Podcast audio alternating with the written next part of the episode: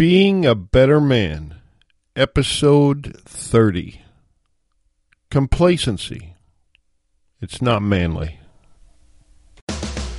You have just entered a world governed by personal accountability where being a man is not an excuse for bad behavior, where complaints are not allowed, whining is forbidden, and excuses do not exist. Join us as we focus on the actual character of men rather than merely the trappings of manhood, where we discuss getting the best out of yourself instead of trying to get the better of someone else. We have one singular mission, being a better man today than we were yesterday. Now prepare to have your thoughts provoked, your ego challenged, and your character tested. It's time for Being a Better Man. Here's your host and fellow man in the trenches, Alf Herigstad. Today's episode of Being a Better Man is brought to you by the Mentoring Program. Personal, customized, one-on-one coaching and mentoring about anything that has to do with being a man. Offered exclusively at Being a Better Man Podcast dot com. Look for mentoring in the menu or click the link in the show notes of this episode. Hey everybody, welcome to this listener-inspired episode of Free For All Friday. I am your host. My name is Alf Herigstad. This is kind of a special episode because it is episode number thirty. Hard to believe we're this far into this thing already. I launched this show on January twenty-second of this year. Today, interestingly enough, is April Fool's Day, and we're almost at thirty-five thousand downloads. What that means is thirty-five thousand people have listened to this podcast, or it's been listened to that many times. That's kind of a big deal. I've gotten a lot of great feedback from people, not just people, but the exact kind of people that I had in mind when I decided to do this. This whole thing is really very humbling. It wouldn't be happening if you were not out there to listen. So thank you from the bottom of my heart. I appreciate you very much. Speaking of that, I'm out of New and Noteworthy on iTunes now, so my exposure is somewhat limited. If you want to do me a favor, pick someone that you know that would like or benefit from this program and tell them about it. Share my post on your own sites and help me get the word out. If this is your first time tuning into the show, welcome aboard. There are twenty-nine other episodes, so you got some catching up to do. Today's episode was inspired by a letter from a listener. Feedback, like I was just talking about. His name is John. John is from Canada, and he writes, "The one thing that I can't understand is why some people don't have a need to get better. They're just happy living their same daily routine without the need to do something different. I feel some of these people will live long, healthy lives. What am I missing here? Are they somehow getting better each day without me realizing it? Or do people who live long, healthy, happy lives without trying to get better every day exist?" That's actually a great question, John, and one that I've puzzled over many times in my life. I'll tell you what I've come up with. This is my theory. Please, everybody, feel free to offer me your own theories on this over at the website as well. It's one of those questions that you can approach from many different angles. So in my interpretation of John's question, it sounds like he is asking about people who seem to be locked in a paradigm, a paradigm of complacency, a pattern of life that does not include improvement, challenge, or risk. In fact, these people would tend to avoid change at all costs. These people seem content, just going along with the status quo day after day after day.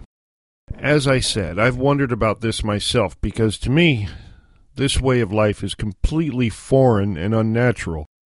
For me, it brings up two main questions. Why are they like this? And are they truly happy this way? One thing I've learned is that you cannot apply generalities to any situation. In wondering about these types of people, we can't say that they are all this or that they're all that. If we really want to understand this phenomenon, then we have to break it apart a little bit. I've known many people that fall into this category. People who seem complacent and content to be exactly the way they are for the rest of their lives. I've worked with people like this. I even had people in my own family that fall into this category. I've broken these people down into three basic groups. In the first group, we'll call it Group one, are people who have become complacent simply because they don't realize another option exists. No one ever told them, or for whatever reason it just hasn't occurred to them. These people are usually on the younger end of the spectrum. Depending on where and how and by whom they were raised, it may have been drummed into them their whole life that you do X, Y, and Z, then you retire, and then you die. And that's what life's all about. You see, these people aren't like this because that's how they are supposed to be. There's hope for these people, and change is possible, even likely. It's just a matter of time. I've seen people like this suddenly realize that there are other options. In fact, you could say I was an agent of change on a couple different occasions. It's pretty exciting when this happens, and it's quite a thrill to watch somebody get to learn who they really are. Some people just need another person to show them how, then off they go. If you run into somebody like this, be an inspiration to them, because I think people in this category are never truly happy until they're able to have full self-realization. So that's one end of the spectrum. At the other end is another group of people who we'll call Group two. And I believe they really are that way. That's just how they were made. I'm not saying it's bad or wrong, it's just how it is. I think these people are truly happy with the way their life is. They have no need of change or improvement. And usually they would have a limited imagination to the point that they really can't conceive of anything different or better. I doubt if any of these people are listening to this program. But we need people like this, steady people who do the same thing every day for their whole life and don't complain about it. In fact, they're happy to do it. When you run into somebody like this, be kind to them and thank them if you get the opportunity. I believe these people in Group two are not the majority. In fact, their numbers are relatively small compared to the other two groups. The third group, Group three, is a little different than the other two. These are people who realize there is something better. They know they should be improving different areas of their life. They're unhappy with their current situation. They feel inadequate, either physically, emotionally, mentally, or socially, or all four. They sit back and watch other people take chances. They watch other people live and wish it was them, and yet they don't do anything about it. This is the group that perplexes me the most. I also think this group is the majority. There may even be people from this group listening to this podcast right now. These people read the books and listen to the podcasts that talk about improving themselves. They may even have a fantasy life where they imagine themselves being better.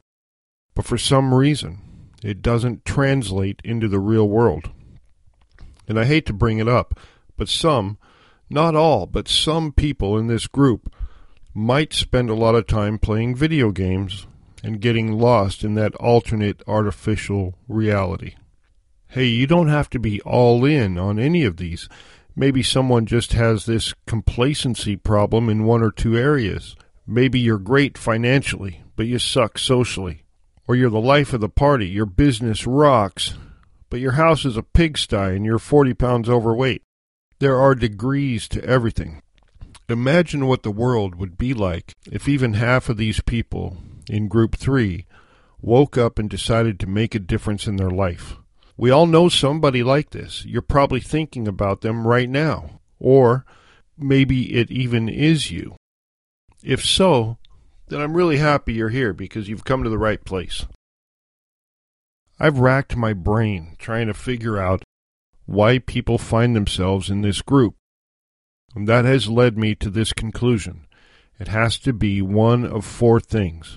Number one is fear. Fear of failure, fear of ridicule and embarrassment, even fear of success can keep people from stretching out and realizing their potential. Number two is laziness, good old-fashioned laziness. You've thought about improving a million times. It's just too much work. A certain type of mental emotional weakness exists here that keeps you from beginning anything, and the things you do begin are never completed. Number three would be a lack of confidence. You don't believe in yourself. You have feelings of inadequacy. It's different than fear because you aren't that worried about what other people think. The problem is you don't have any faith in yourself, so you don't want to try anything new. If you or someone you know falls into these first three things, that's good news because these can be corrected relatively easily with effort and focus, the right friends and mentors, or by the sheer power of your will, deciding you're sick of being a slave to these things. But this last one is a little different. Number four is deep-rooted emotional issues. This could be the cause of the aforementioned things as well. These people have emotional issues probably incurred in childhood or adolescence that they've never dealt with. Maybe you had someone telling you that you were no good and you'd never amount to anything. Maybe you were physically abused or sexually abused. The list of possibilities goes on and on and on. If this is the case for you or someone you know, then I strongly recommend that you seek professional help.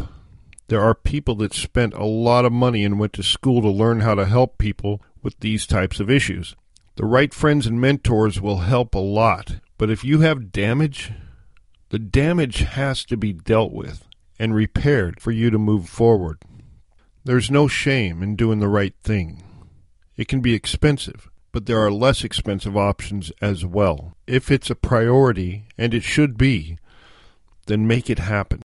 I'm not just talking. I'm not just suggesting that people be something or do things that I myself have not done or am not prepared to do. I'm speaking confidently about the idea of taking chances with life, embracing change in all of its forms, because change of any kind almost always leads to something good in my experience. I don't believe anyone will ever get close to discovering their potential as a man or a human if they are not willing to explore their boundaries and take risk, because it's these kinds of activities that lead you to truly know yourself. And once you really know yourself, then you can do almost anything.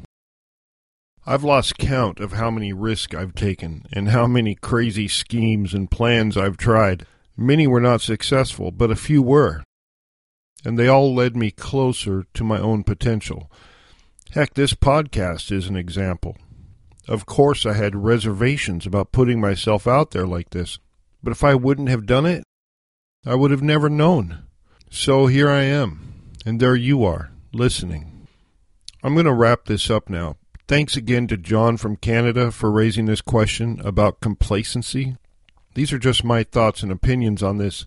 It's really a very complex issue, and like I said earlier, it could be approached from a lot of different angles.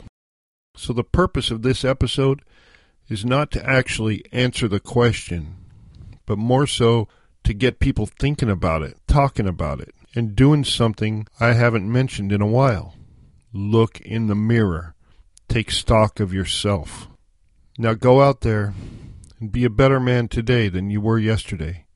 Find something that needs fixing, and fix it like a man. Until next time, this is Alf Herigstad, signing out.